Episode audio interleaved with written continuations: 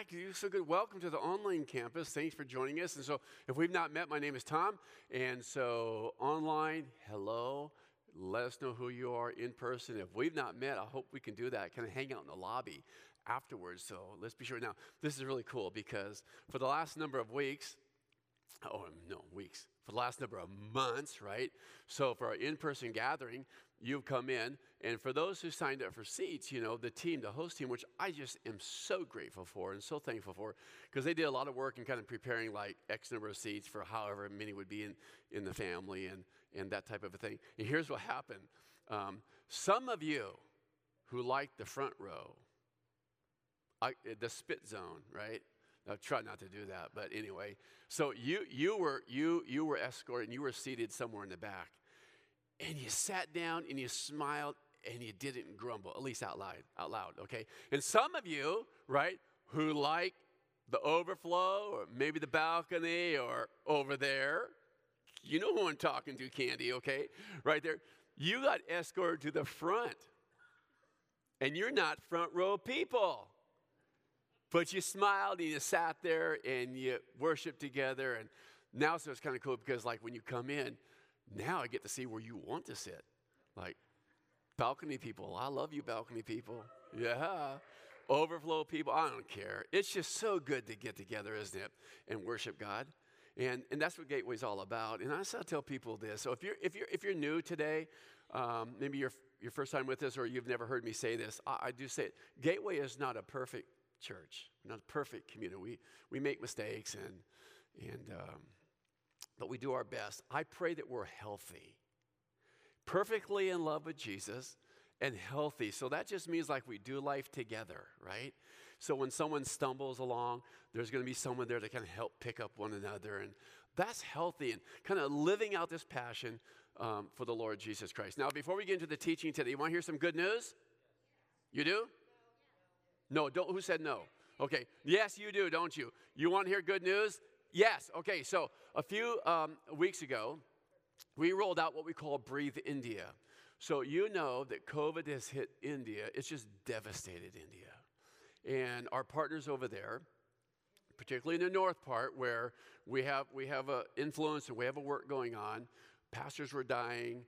They were going out trying to feed people. Oxygen concentrators were basically it's a short supply. They couldn't get them.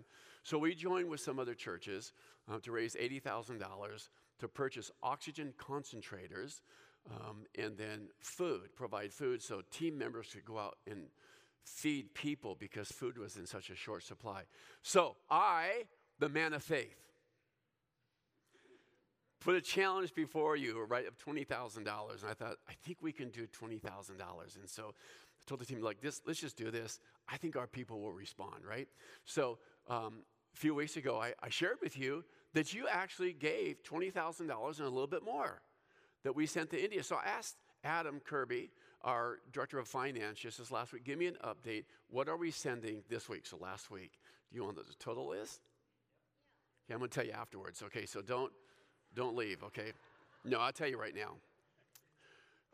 You nearly doubled that $20,000 goal. Yeah. We sent a check this week for $37,403.09 to our partners in India. And I just want to say a huge thank you. I promised you that 100% of what you would give to Breathe India would be sent over, and we have sent 100%. Nothing stays here. Your generosity is going to open doors to the gospel, and that's what this is all about. So,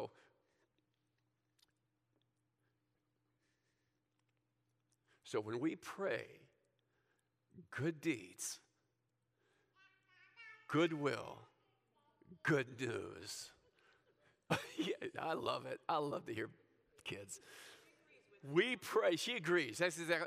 We pray, God, as we move out with the purchase of food and oxygen concentrators and all this, the good deeds will create goodwill and just open the doors to the good news because that's what this is all about. So thank you so much. And Jesus, that's what we pray. So as our team goes out and others go out, would you just open the doors? Would the gospel take root in places that it never has before, we pray in Jesus' name. Amen. Amen. Okay, we got to get into the teaching today. How many remember some years ago when these four letters, WWJD, was rolled out? Remember that? Yeah, yeah. And so it means what? What would Jesus do? I even have seen it in recent days. So like there were wristbands made, right? So WWJD, what would Jesus do? And so that kind of became kind of a mantra, kind of like, what would Jesus do? So as I'm traveling through life, you know, and I face different circumstances in life, like, what would Jesus do? And then hopefully we would respond that way. So my life might be going really good. Business might be going really good. But what about when business wasn't going so good, or maybe life was a little bit challenging? So WWJD, what would Jesus do? So just hang on to that for a moment, because I have a question to ask you, and it's this: how do you think that's going? Just think about it for a second. How do you think that's going? You have heard me say numbers of times, and I'll continue to say it over and over and over, because it's the thing that drives us, that as followers of Jesus, we must learn to follow him. And so if you've ever played follow the leader, or think of this, you're in traffic, you don't know where to go, but someone is going to lead you, right? So here's what they say: just follow me and I will lead the way. And so with all eyes on that car in front of you, you're watching them, because you don't want to what? Miss the right-hand turn. You don't want to miss the left-hand turn. You don't want to miss the on-ramp to the freeway, or the exit off the freeway. You need to know where to go. And so you're going to follow that person. Well, Jesus calls us to be followers, and he calls us to do one thing, and that is this: to follow me. Everybody say follow. Follow. Online, you too. Yeah. Follow me. And I'd like to talk about that for just a few moments, and then we're going to dive into the book of Nehemiah and just see how this whole thing plays out. In fact, Jesus says it this way to his disciples. Now, Matthew, he says, while walking by the Sea of Galilee, we read, while walking by the Sea of Galilee, he saw two brothers, Simon, who is called Peter, and Andrew, his brother, doing what they know to do, right? What comes natural, because this was their training. Here's what they were doing: casting a net into the sea, for they were fishermen. And he said to them, what? Follow me, and I will make you fishers of men. That was the call. Not just to believe in me, but to follow me. That was the call. Their invitation was direct, and it came from Jesus. Follow me, and I will make you into something that you are not. I'll make you into fishers of men. They would cease to do what was comfortable to them. They would cease to do what was natural to them. They would cease to do what their livelihood was, and they would become followers of Jesus. This meant that they would learn how to live life making disciples. That they were being invited into what I'll just call an upside-down kingdom that Jesus introduces us to. And he says this, that no longer will you live your life this way. You're going to treat people this way. No longer will you see people through this lens. You're going to see people through my lens. You're going to follow me. No longer are you going to see what I have given you through your own personal lens. You're going to see it through my lens. Kind of an upside-down kingdom. We're going to now see things as Jesus sees them. It was a brand new invitation into life. As they followed him, they would become like him. That was the call. As they followed Jesus, he would transform their thinking, how they would think about life. How would they think about all that they were confronted with? He would transform their thinking. He would transform their very way of life. He would transform how they acted and how they reacted to all of life. I'm going to make you a brand new person. I'm going to make you a fisher of men as you follow me. They would see life and purpose through a brand new lens, through a different lens. And that call is for you and me today. This is what's called a biblical worldview. And I talk about that a lot, and I say it this way, like, we at Gateway are committed to living life and seeing all of life through a biblical worldview. That is, we begin with the Bible. So in here, we do our best to teach that. What's happening right now over in the fellowship hall with the kids is being taught from a biblical worldview. What happens here on a Wednesday night when this room is filled with students is from a biblical worldview. What happens in our schools, because we're committed to teaching in all of our schools, the Eagles, Crosspoint, our daycare, preschool, is all from a biblical worldview. This is our commitment, that we would do that. You see, the Bible is to form our thinking and our understanding of the world. It's the answer to man's most basic need, salvation, and how to live it. Not the most recent book written by man. Think about that. So often we pick up the most recent book and we go like, oh, this is the way, this is the way. They may be helpful, but we return to the Bible, which forms our thinking and our understanding of the world and the answer to the problems in the world and that you and I face today. The problem is that society today is adopting a worldview based on the current thinking of man and trying to provide answers for a problem that can only be solved through a relationship with Jesus Christ and then following him. Now, why talk about this again? Because I talk about it a lot. I always want us to come back to this one thing. It's about Jesus, and it's about following him. The most recent, and here's why. The most recent survey by George Barna reveals something really, really interesting. Just read this week. Reveals that 6% of Americans have a biblical worldview. 6%. And so I'll go back to WWJD, and I ask the question, is it a slogan or is it a way of life? 6% of Americans have a biblical worldview. And for you and for me to engage in a culture that is opposed to God in every way, we must be solidly rooted in the Word of God. Tony Perkins says it this way, every Christian or follower of Jesus can and should obtain a biblical worldview, which is only achieved when a person believes that the Bible is true, authoritative, and then taught how it is applicable to every area of life, which enables them to live out those beliefs. Data also found, this is interesting, that while 51% of adults said they have a biblical worldview, only 6% actually hold to that view. So do you see a challenge here? Do you see a problem? 51% say, oh, I have it, but 6% actually hold to it. And so as followers of Jesus, we move beyond just believing to behaving. That is, our behavior is formed by our worldview. It's not the other way around, because it's a matter of the heart. Let me show you a quick graph right here, and we're going to move on to Nehemiah in just a second, but you are here. So you have a worldview, I have a worldview, but here's what's important.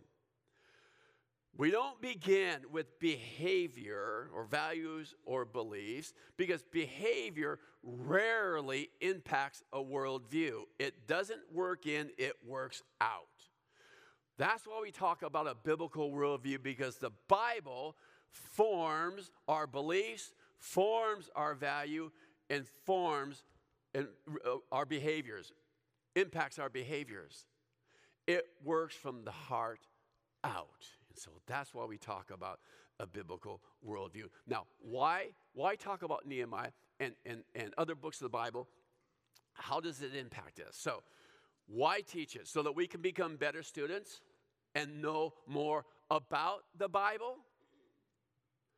Knowing more about the Bible is really important, but it has got to go beyond knowledge of the Bible. So years ago, when I was in student ministry, yes, a few years ago, we had the quiz team, and these guys were crazy good. I'm telling you, they literally memorized books of the Bible. And they were really good at what they did, and we had a really, really, really good team. But I remember emphasizing, look, it's not that you can memorize books of the Bible. That is really good.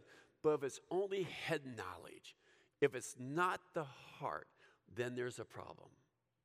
So we're not talking about or teaching now the book of Nehemiah so that we can be better historians or we can know more about the Bible. It's asking the question this morning, Jesus, what is it you're going to teach me today about my life so it will change my belief, my values, and impact my behavior? How will I go about life being a follower of you as I learn more about you? Holy Spirit, teach me today. So that's my prayer. As we look at God's word, we become better followers of Jesus, allowing his word to mold our thinking and our actions. Now, I want to go back to Ezra for just a moment, because if you were with us a number of weeks ago, like we talked about, we were in the book of Ezra. We took a short break for this mini-series called Fruit, but we were in the book of Ezra.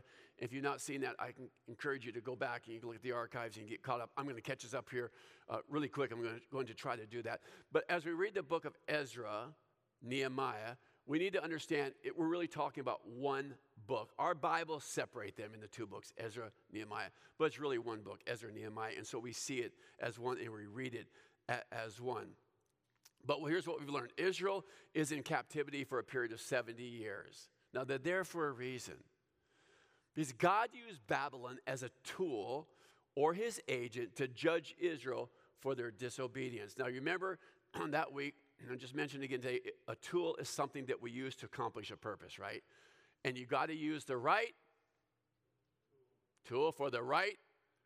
You got to use the right tool for the right job. So you're not going to use a hammer like to drive in a screw and vice versa, you know, the right tool for the right job. And so God used Babylon as a tool to judge Israel for their disobedience. Now, we may look at that and we go like, well, you mean God? Like judges? Like, isn't he a God of love? Here's the deal. God is a judge, and God judges, and God, right, disciplines those he loves.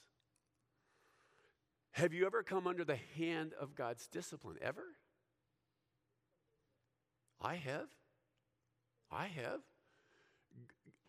God, who loves you and me, judges us and disciplines us for his good purpose. And what we discovered in Ezra, and as we kind of get into Nehemiah, this 70-year exile was part of God's plan. God used 3 kings to accomplish his one purpose, to restore Israel and worship of the one true God. You might remember that week, 3 kings, one God. 3 kings, one God. And God used key leaders to lead his people. Let me show you just a little graphic real quick, and then we're going to dive into Nehemiah. So here it is. 3 returns from exile, 70 years of captivity, and then we talked about Zerubbabel and that remnant that was led out. And then there was this gap, about 57 years. We talked about Haggai and Zechariah, contemporary prophets during that time. Zechariah said, not by might and not by power, but by my spirit, says the Lord.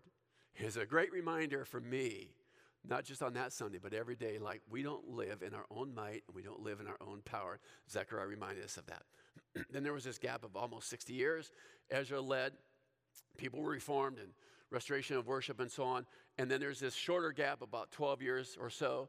And now we're getting to the book of Nehemiah. 3 returns from exile, and the wall is going to be rebuilt. So if you have your Bibles, go to Nehemiah chapter 1 or your Bible app. Makes no difference, whatever you had. We're just going to focus on just one verse. Actually, it's the last verse of chapter 1. Now, I'm just going to suggest that it is a cornerstone of all that we're going to see happen, and I'll tell you the reason why. Who is Nehemiah? He identifies himself in verse 11, and he says this, I was a cupbearer to the king. A cupbearer to the king. Now, maybe you've read that and you kind of slid right over it and go, okay, that's cool. He was a cupbearer to the king. But I want to talk to you today about something that is really, really important, and it's this, purpose or position. Purpose or position. Now, historically, the cupbearer of who Nehemiah is, historically, he was a high-ranking official whose duty primarily involved serving wine to the royal table. Now, some of us are going to be like, oh, dude, I love that. We'll take that job right there. But he had a purpose that was this, to protect the king and protect the cup. Because, you know, it was common that you know, they try to poison the king. So it was the cupbearer's position to be sure that the cup was safe, and at times would even taste it or try it to be sure it wasn't poison. How would you like that job? And we're going like, maybe that's for the lowest person, you know. You test it, we'll just see what happens, then we'll give it to the king. But that was not the case. It was the role of the cupbearer. He had to be trustworthy and loyal. And he had the king's confidence because of his character. And because of his character, he was able to exert influence in the royal court. Let me say it this way. Nehemiah made it.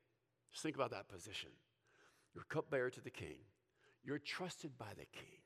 You're in the royal court. Because of your character and the person that you were, you could exert major influence over what was taking place. This was Nehemiah's position. He had position. Think about it. I mean, he had a position that was sought after perhaps by others. He had position. But here's my question. What if his position was God's purpose? And that's what we see being played out. What if his position as someone who is trusted and loyal in the king's court, what if it was more about God's purpose than it was his position?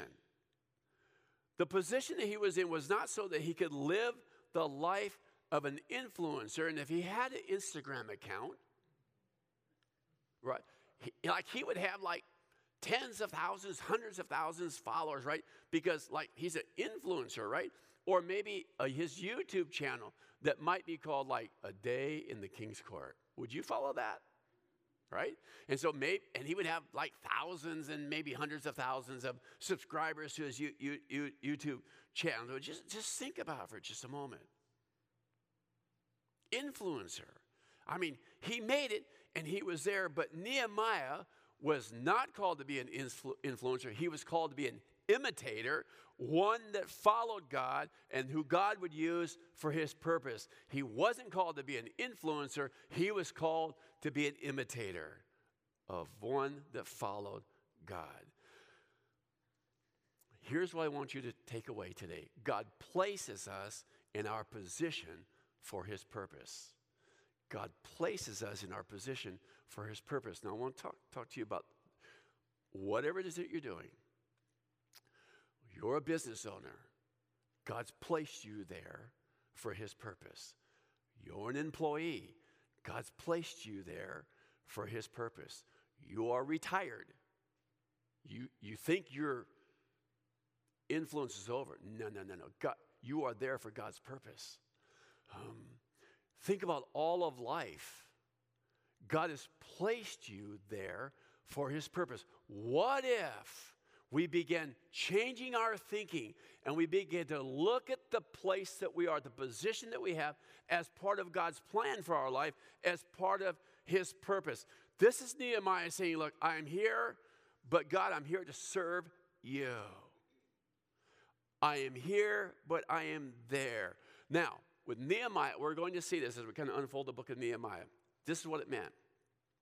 It meant that he was going to face a ton of opposition, a ton of challenge in his life. This was not going to be easy. This was going to be difficult from man's view, but he was committed to serving out God's purpose in his life.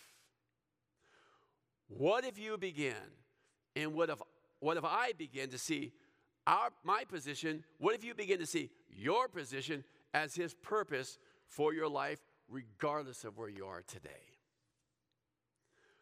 What if when Jesus said, follow me, you chose to follow him, and it meant that your life would be lived for his purpose?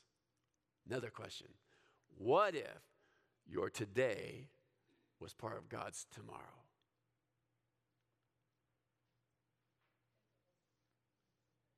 What if when you laid your head on your pillow tonight, you looked back over today and said, my today is part of your purpose tomorrow.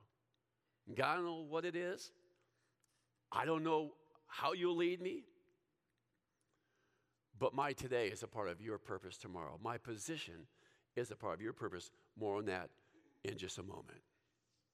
God places us and intends to use the gifts and the talents that he has given to serve him and to bring glory to his name and to live out his purpose in our life. So this means we're going to think differently. So let me challenge you with something right here. What we began to do is look at our purpose and position in a different order. So rather than our position driving our purpose, we kind of flip that around and go like, no, my purpose is to serve God, and that will impact my position. What if we change our thinking just a little bit? What would your life look like? What would mine look like?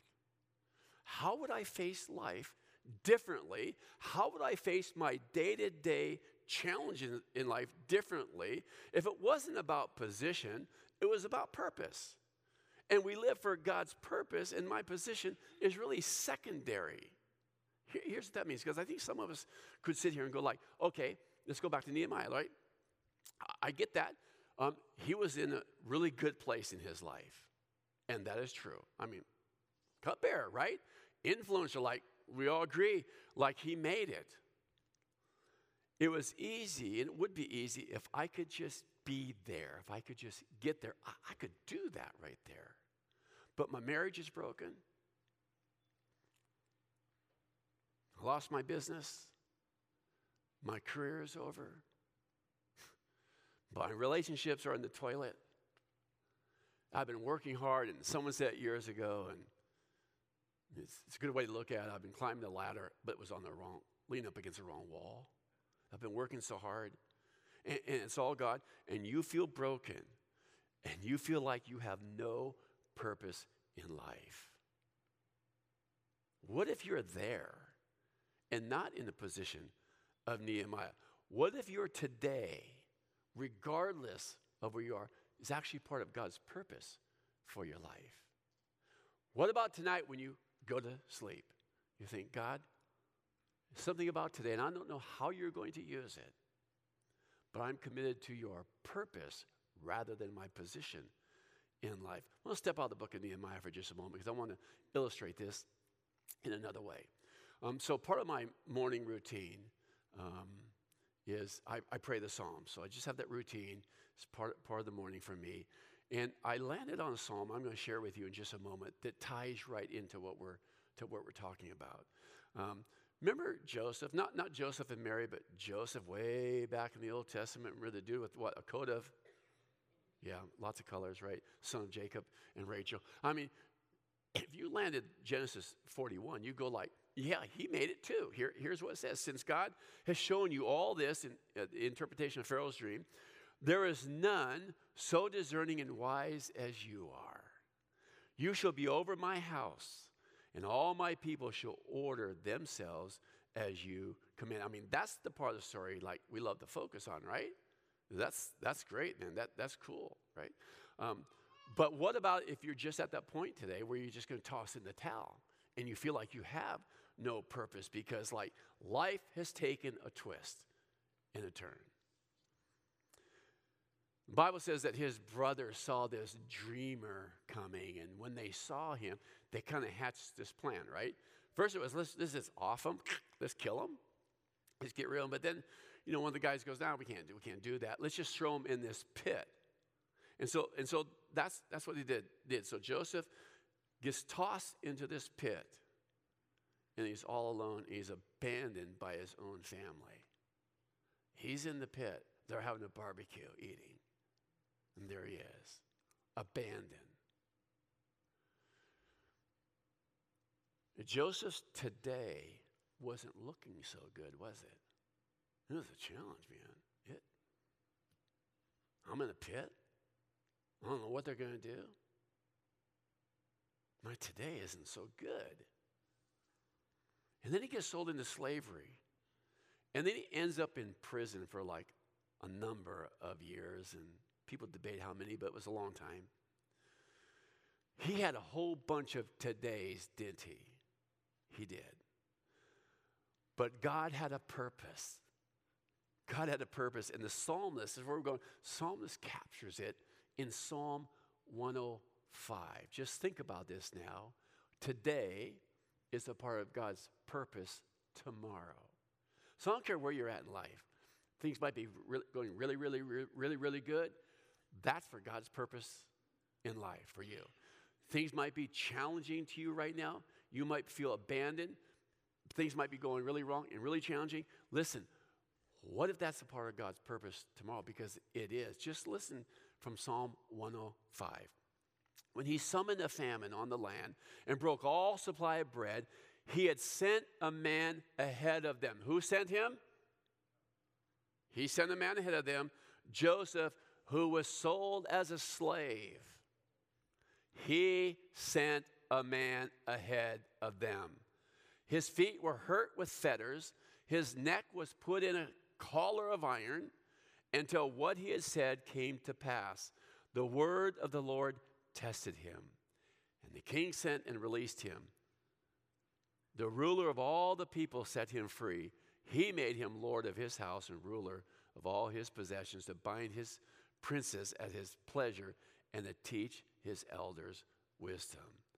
What does it all come down to today? Your purpose given by God is greater than your position. What if we start looking at life like that today? Would that change your approach to the day? It does mine. Do I have to be reminded of that from time to time? Sometimes, almost every day. Well, I want to invite us into just a moment of prayer and maybe a brand new commitment, whether you're online or here in person, and it's just saying, God, here I am. Things might be going well. Things might be really challenging. It really doesn't make any difference. Your purpose is greater than my position right now, so I just commit my life to you. Use me as you will to carry out your good purpose in life. So I'm going to invite you to stand in person and join me online. Can we do that right now? I'm going to ask you to do something this morning. You can do this physically, and if you're not comfortable with that, just do it. Do it in your heart. We're just giving God our lives today. And you can hold out your hands like this, if you like, saying, God, regardless of my position, regardless of what I'm facing in life today, things might be going really well. I give my life to you. It's all about you. It's all about your good purpose in life, making disciples and seeing your gospel go forward. God, I give my life to you. For some of us, life is really challenging right now. God, I give that to you. I might feel like I'm in a pit. I might feel like I've been completely abandoned, and maybe I have, maybe you have by others, but God, I give that to you right now. I pray that your good purpose will prevail in my life. In Jesus' name, amen. Now, how do we do that? And how are we going to live that out? We're going to dive more into that next week. So I hope you can join us.